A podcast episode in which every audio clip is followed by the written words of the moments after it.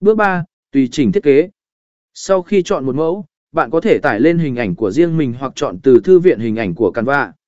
Thư viện này có hàng ngàn hình ảnh miễn phí và trả phí, giúp bạn tìm kiếm hình ảnh phù hợp cho thiết kế của mình. Tiếp theo, sử dụng công cụ chỉnh sửa trực quan của Canva để tùy chỉnh các yếu tố như hình ảnh, màu sắc, văn bản và font chữ. Bạn có thể kéo và thả các yếu tố, thay đổi kích thước, xoay, thêm hiệu ứng và các lớp để tạo ra một thiết kế độc đáo và chuyên nghiệp.